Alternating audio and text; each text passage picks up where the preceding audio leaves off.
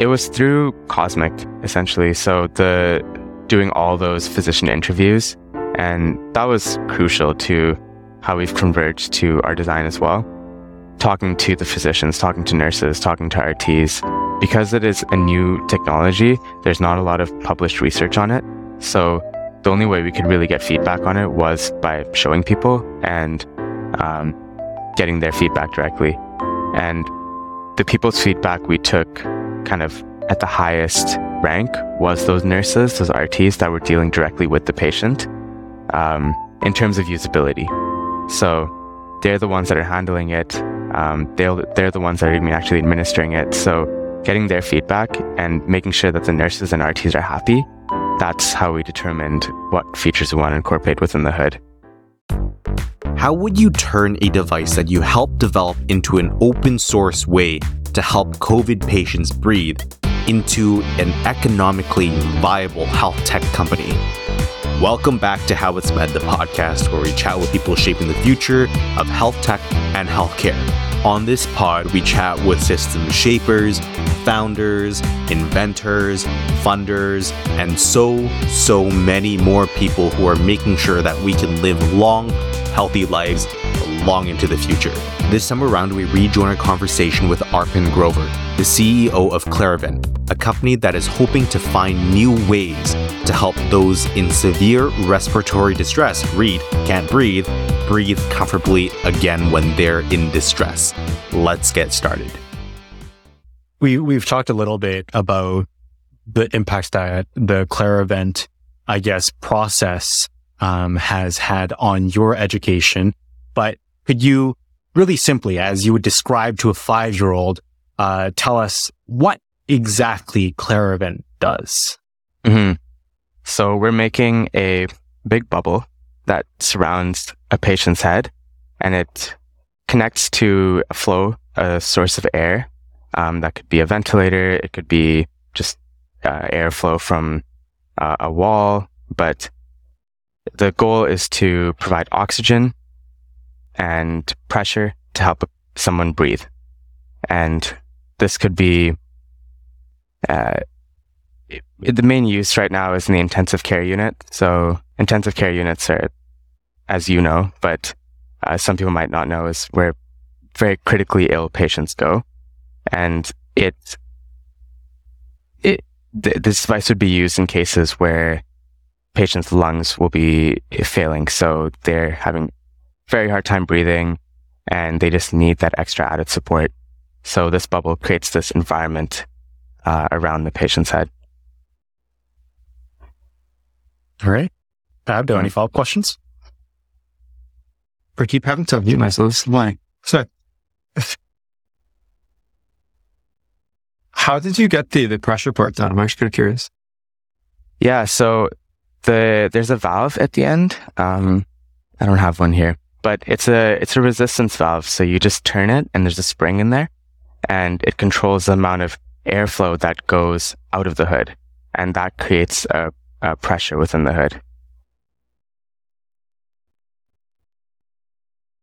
So, does that make sense? So it's all mechanical. it's all mechanical, yeah. Oh, okay.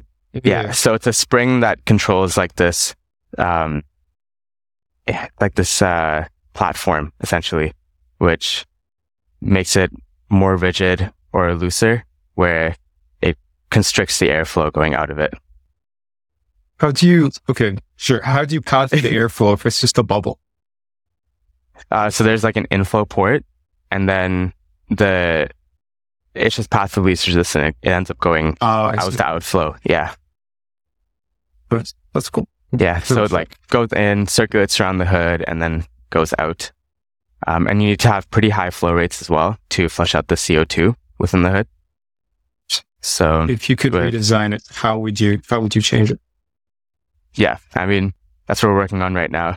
But yeah, there we're working on a few redesigns. Um, one of them is around the, well, let me talk about the ones that we're not working on because they're, they're kind of, they're f- like future, future development. The ones we're working on right now, we're not uh, talking about too much until we get patents around it. But there's a few things that we're not immediately working on, but we would like to see in, in future hoods.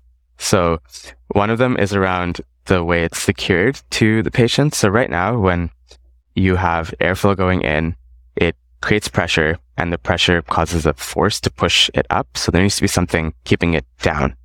Um, and right now, how we're doing it is to have straps underneath the armpit. And that's how the other hoods work as well. And yeah, it, it kind of lifts the, the patient up and not comfortable, causes pressure sores. And especially if you're doing, if they need a higher pressure, then it gets even more uncomfortable. So yeah, some, something around there, making it, um, somehow making it more comfortable. But we had some ideas around using like a vest or doing some other way of securing it to the patient or even securing it to something else rather than the patient. But yeah, we're thinking that that would be a great uh, redesign. And then also right now when you need to put it on a patient, it you need two providers, so like two nurses or um, two RTs to do it, because you, to open up the neck seal, you need to have like essentially four hands. Because if you just do, um, if you just do it with two hands, then it creates like an oval. You need it to be completely open. So, yeah, somehow making the neck seal adjustable or uh, having it um, yeah, just so one provider can do it, or even maybe no providers. Have a robot come and do it. But how did you come to the conclusion that that's the part that needed fixing? Um, it it was through Cosmic essentially. So the doing all those physician interviews, and that was crucial to how we've converged to our design as well. Talking to the physicians, talking to nurses, talking to RTs, because it is a new technology, there's not a lot of published research on it. So the only way we could really get feedback on it was by showing people and um, getting their feedback directly. And the people's feedback we took kind of at the highest rank was those nurses, those RTs that were dealing directly with the patient um, in terms of usability. So they're the ones that are handling it. Um, they're, they're the ones that are actually administering it. So getting their feedback and making sure that the nurses and RTs are happy. That's how we determined what features we want to incorporate within the hood. So you had mentioned that Cosmic is slash was open source. So how the mm-hmm. hell do you patent a technology that's open source? Or what, what, what was the mm. pathway that you had to take in order to make sure that you could build a company out of technology that you previously made open source? Yeah. Um, honestly, we're still trying to figure that out because it's, yeah, when, when we started it, it was, you know, open source. Everyone told us, they're like, no, there's no way you can make a company around this. You've already told everyone all your secrets. So we thought, screw them. We can try our best. and we had seen some business models as well that had done open source technology, not in medtech, but in other uh, like in software companies, uh, like even Tesla open source some of its stuff. So we've, we've seen it working in other fields and we thought, why not, why not in medtech? Um, and then we realized the reason it's not possible to create an open source device in medtech was because you need a large investment to um, get a device to market. And the only way you can get investment is if you have, okay, I'm not the only way you can get investment, but the easiest way to get investment is if you have some proprietary technology because of that long road to market.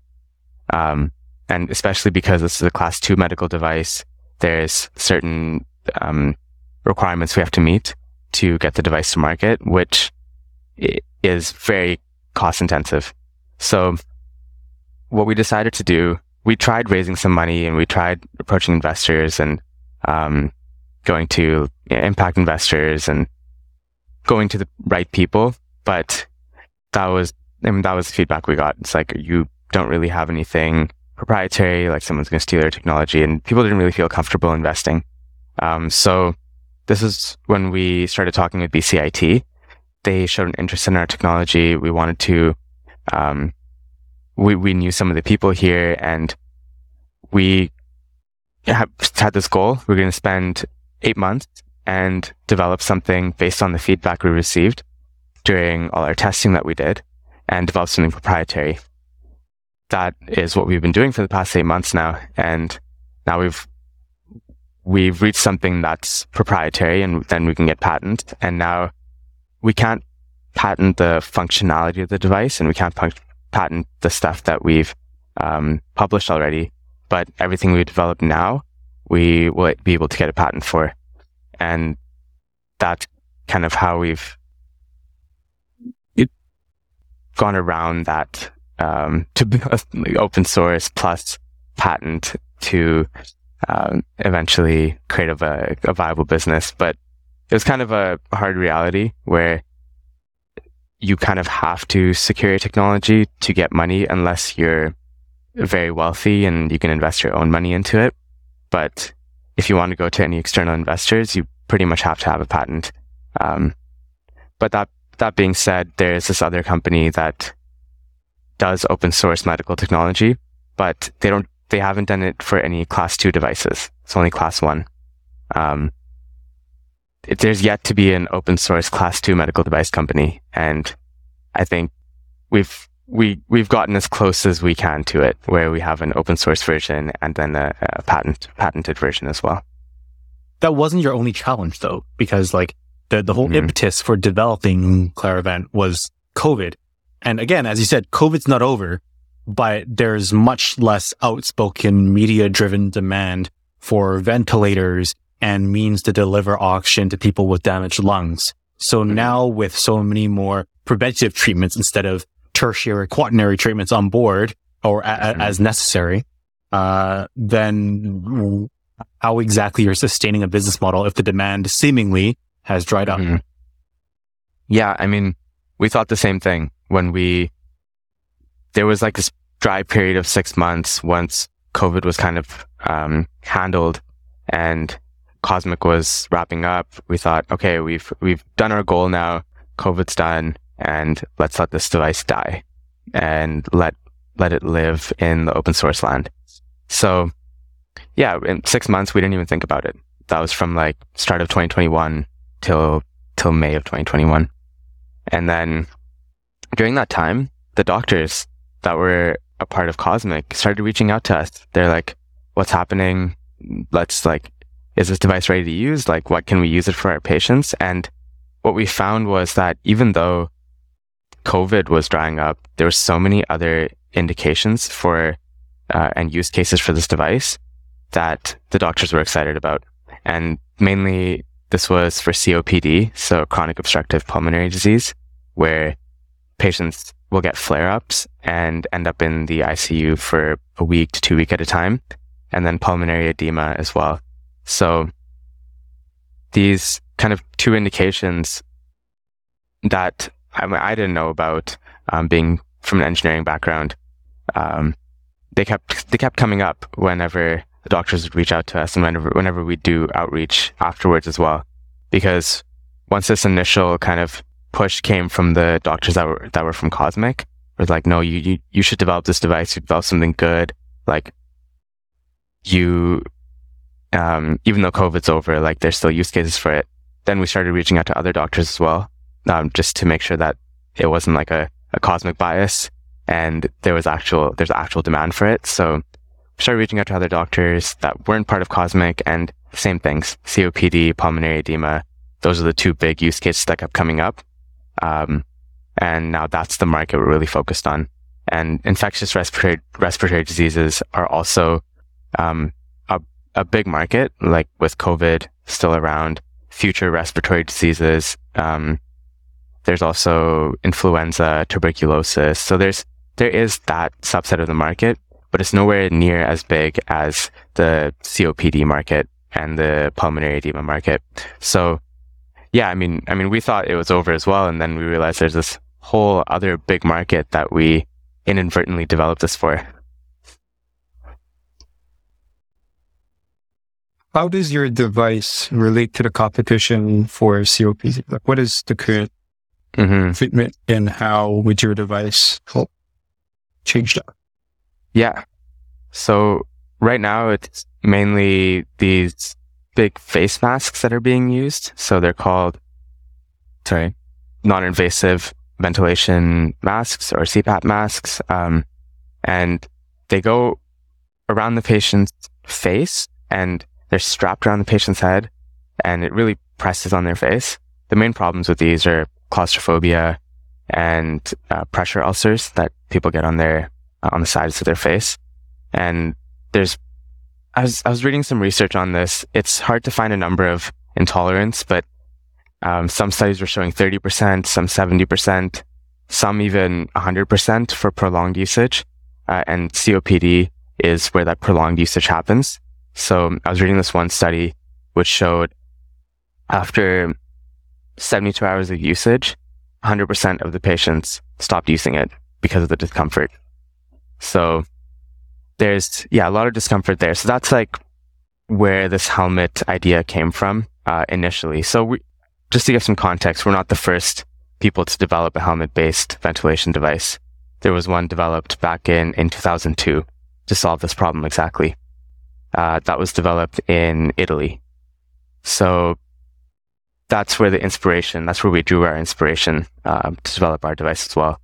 But there was a few downsides with that helmet that we wanted to address with ours. The main thing being a, a rigid neck seal. So during that time, the only thing that they were solving for uh, when they developed their hood was the the pressure ulcers to solve that. But then there was new research that came out during COVID, which showed that proning patients actually improved lung function and gas exchange. And it, it was, I'm not sure if it, the research came out during COVID, but it became, people became more aware of it and actual, um, there was a lot of evidence that started popping up during COVID. So we saw that. And that's when the doctors came to us and said, we want uh, something like this hood, but without this, these rigid components on them. So that's where our design came from. So we've, the first thing that was being used was these masks and then helmets came in and we've kind of developed a, a newer, better version of the helmet. That's where, uh, our differentiator is. I guess to build up on that, mm-hmm. where do you see scale coming into play? What's, what's, yeah, with how's the scales? Hmm. Um, it it's gonna be like we're just gonna be selling to directly to the hospitals. So when when we are ready to scale, it'll be more more so of a of a manufacturing um, thing, and the the manufacturing our is quite simple. So we most likely have to find a manufacturer that could do large scale manufacturing. So that'd be one problem that we would need to solve. Um, but then to actually scale up, it would be getting more hospitals on board. And what I've heard is when the hardest part is getting your first, like first few customers in the hospital, uh, hospital game at least. So no one wants to be the first one to try out a medical device. So the scale part doesn't seem as challenging as getting those first, you know, 50 customers or first 50 hospitals to try to use our device. So once, um, once it becomes kind of accepted by these like key opinion leaders or thought leaders in the field, then, um, and we start publishing more about it. And uh, one of our goals is to generate a lot of evidence and publish around this technology as well. So that'll lead heavily into adoption. So we're going to start doing these studies, start working with physicians and get these thought leaders on board. And then once that happens, it, it scaling up will be more so a manufacturing and distribution thing after that. Mm-hmm. To, to begin closing off the conversation, I, I understand that you've really based the last few years of your career and education off of your unique experience with Clarivent. But mm-hmm. There's such demand for, I guess, biomedical engineers, at least as I perceive, because there's such an interest in biomedical technology in the years post pandemic.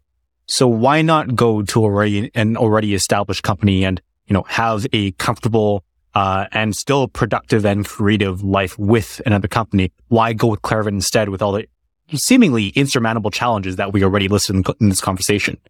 hmm Um, I I worked with a couple like during co-op, so so during my internship times, I worked with um, different scale companies, like some small companies, some large companies, some research labs, and there was this level of monotony which came with it, where I was just being told what to do, I did it, and I wasn't thinking about it afterwards, which was nice, but I also saw all these people working on startups and working on their own businesses and working in that whole startup field.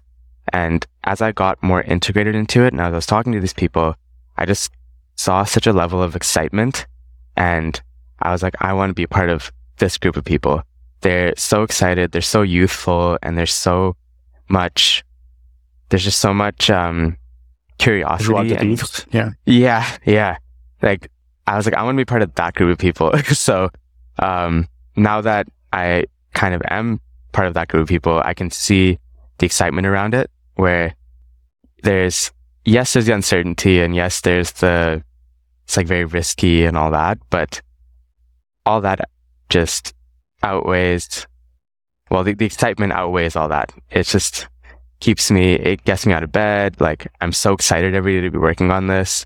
Um, and I mean, I'm not the only one working on it. I have my co-founder Viona as well. Like, eh, and then we have some physicians who are on our team as well. And that, um, you know, tight knit team, um, and ownership of a project, like it, it's just so much more exciting than when I was working at a company where I felt, didn't really feel that ownership, didn't really feel any responsibility. Um, so yeah, that, honestly, that's it. Maybe in the future when I, when I don't have this energy anymore, I'll go work at a bigger company. But right now, I feel like I have so much opportunity to do something risky and do something with um, so much uncertainty because I don't have too many other responsibilities like a family.